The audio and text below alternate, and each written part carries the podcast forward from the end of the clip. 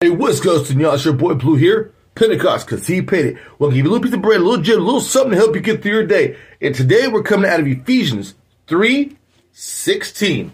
And it says this: May he grant you out of the riches of his glory to be strengthened and spiritually energized with power through his spirit in your inner self, indwelling your innermost being and personality.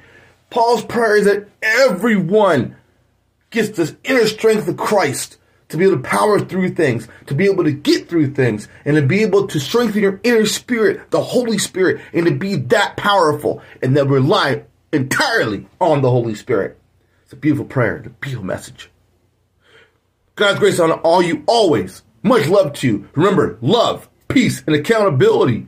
Let the Holy Spirit do what it do, because you'll be amazed at what happens. And always remember, Pentecost, because he paid it at all costs.